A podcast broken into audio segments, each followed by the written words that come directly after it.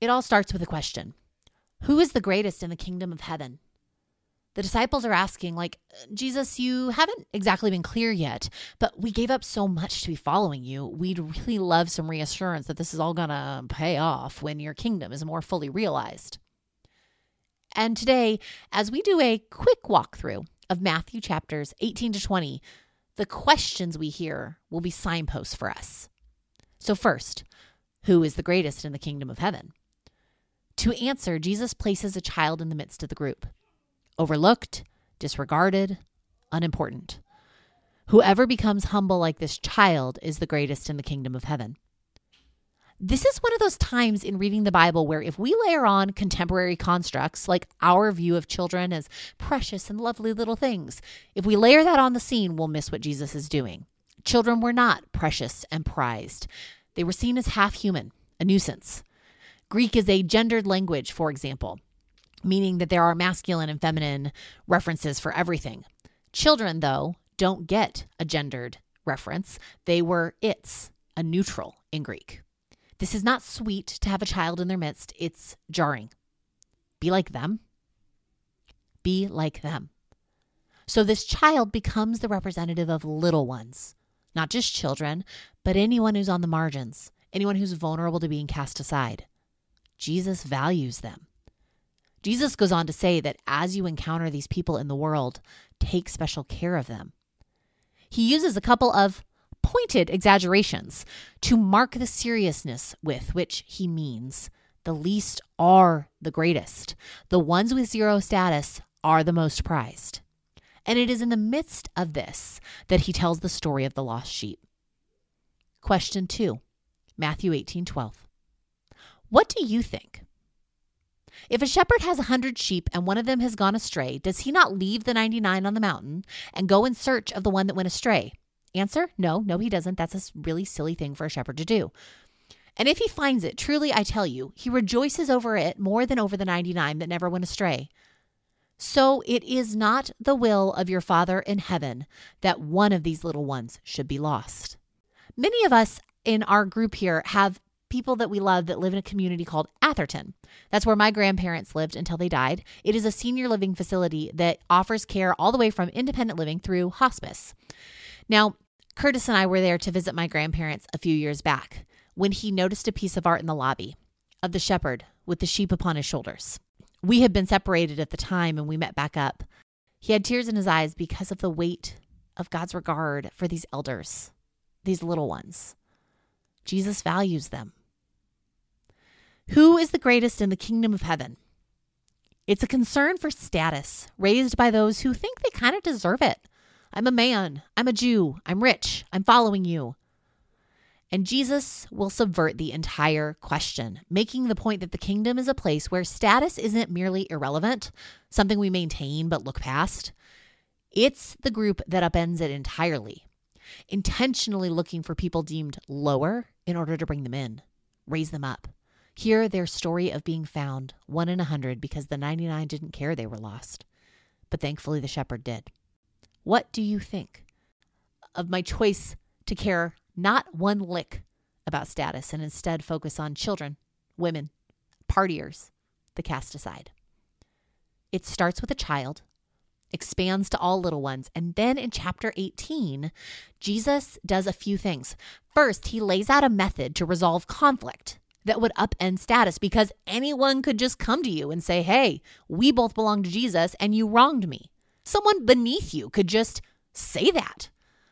After that, Jesus' parable focuses on the indebted, the ones who can't offer you anything. Next, it's women and how you're not supposed to just throw them aside willy nilly with these divorces, which apparently is so hard to commit to that the men say, ah, shucks, better not get married then if that's how we're supposed to treat our wives. Then the children come again and Jesus touches and blesses them.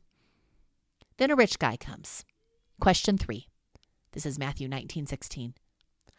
Teacher, what good deed must I do to have eternal life? At the time there weren't many rich people around. Most people were poor, which means he already benefits from people wanting his status to elevate their own and people deferring to his status in the community. And now he's asking, hey, when this kingdom arrives, which they expected to be soon and in Jerusalem, What do I got to do to be on the benefit receiving end of that deal? Jesus replies, If you wish to enter into life, keep the commandments. He said to him, Which ones? And Jesus said, You shall not murder, you shall not commit adultery, you shall not steal, you shall not bear false witness, honor your father and mother. Also, you shall love your neighbor as yourself. Jesus says five of the Ten Commandments, and they are notably five of the six that deal with how we treat one another, not the first four about how we relate to God. And the man says, I've done that. So Jesus says, if you wish to be perfect, N.T. Wright renders the phrase, if you wish to complete the set, go sell your possessions and give the money to the poor, and you'll have treasure in heaven. Then come follow me. In Jesus' answer, I think we get a hint of, hey, you say you kept these, but you haven't. You may not have wronged people, but you haven't done right by them. You can't keep your status and enter this group that isn't going to even work on status at all. Verse 22 When the young man heard this word, he went away grieving, for he had many possessions.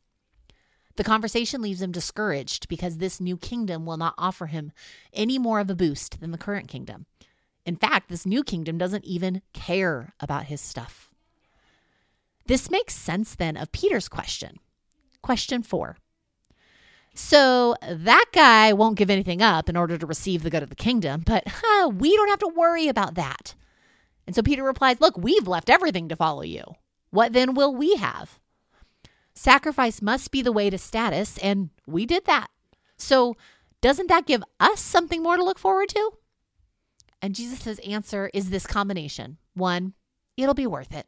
And many who are first will be last, and the last will be first. On the heels of the rich man and Peter's follow up, Jesus tells the story of workers in a vineyard. Groups get hired at different times of the day so that some have worked the full day, some part of the day, and some just an hour. When it comes time for payment and everyone is given a full day's wage, the early arrivals are displeased and grumbling. And Jesus finishes the story with a question posed by the vineyard owner Are you envious because I'm generous? So the last will be first and the first will be last. Matthew 20, 15 to 16. Question 5. Are you envious because I am generous? Yes. Yes, I am. Because your generosity is so great that my status gets dissolved like a sugar cube in a cup of water. I am absolutely envious because you are generous. Because what does that mean for all my stuff and my status? Finally, question six. It's asked twice. Jesus asks the same question to two different people. One of them is concerned about status, and the other doesn't have any at all. Same question, but two very different conversations. Matthew 20, verse 20. Then the mother of the sons of Zebedee, that is, James and John, came to him with her sons, and kneeling before him, she asked a favor of him. And he said to her, What do you want? She said to him, Declare that these two sons of mine will sit, one on your right hand, one on your left, in your kingdom. In response, Jesus sums up all that we have strung together over these three chapters. Starting in verse 25, he says, You know that the rulers of the Gentiles lord it over them, and their great ones are tyrants over them. It will not be so among you. It will not be so among you. But whoever wishes to be great among you must be your servant, and whoever wishes to be first among you must be your slave. Just as the Son of Man came not to be served, but to serve, and to give his life a ransom for many. It will not be so among you. And the final story Matthew includes before pivoting to the final week of Jesus' life is this one. There were two blind men sitting by the roadside. When they heard Jesus was passing by, they shouted, Lord, have mercy on us, son of David. The crowd sternly ordered them to be quiet, but they shouted even more loudly, Have mercy on us, Lord, son of David. Jesus stood still and called them, saying, Question six What do you want me to do for you? They said to him, Lord, let our eyes be opened. Moved with compassion, Jesus touched their eyes. Immediately they regained their sight and followed him. Moved with compassion for the blind, for the little ones, for the cast off, for the lost, for the least, moved with compassion for anyone whose need to be truly valued has been disregarded. Jesus values them. We walk through all of this today because although status markers change over time, the desire for status does not. It is tethered to a deeper, true desire that we all have to be valued. Jesus can meet that deeper need. He is moved with compassion over the ways people he made and loves are not valued. But status, all too often, is our armor to protect us from the vulnerability of acknowledging that we need to know we're valued. If I don't know I matter, status markers can protect me from that uncertainty. At least I can look or act or dress or speak the right way so that people treat me better because it's incredibly vulnerable. But we gain so much by giving up status.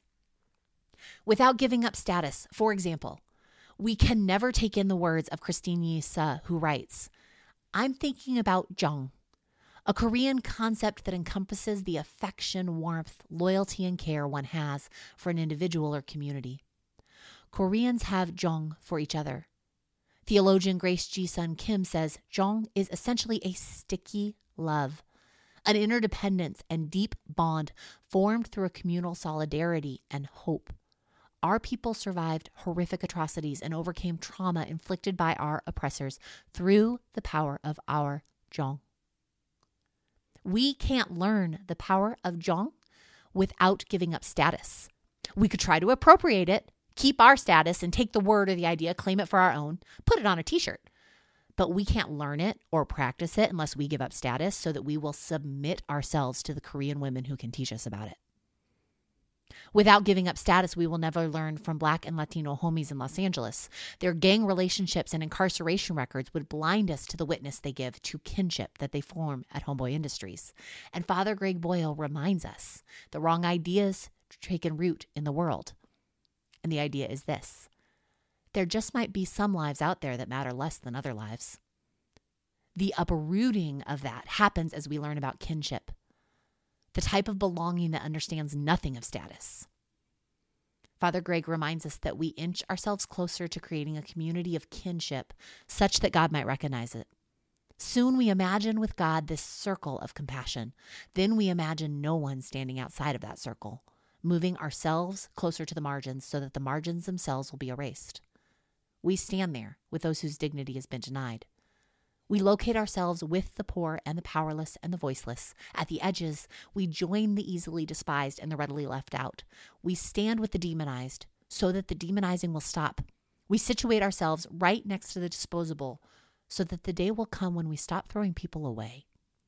We can learn Jong or claim status, but not both. We can practice kinship or have status but not both. We can have Jesus and the children and the women and people of color and the lost and the poor and the rejected and the hurt. And we can lean into the vulnerable truth that we need to be valued and value each other like the shepherd valued the lost sheep, like the vineyard owner valued the late arrival, like Jesus valued the child. I really think trying to be a little group that lives without status and instead practices valuing others to be a church who loves without limits, who always keeps an open seat at the table. To be, in short, following Jesus together will be a great challenge. We will have to give up things that have kept us secure. We will have to set down armor. But I also believe that if we move in an ever expanding circle towards those that Jesus has invited us to see, we will find him there waiting for us. Amen.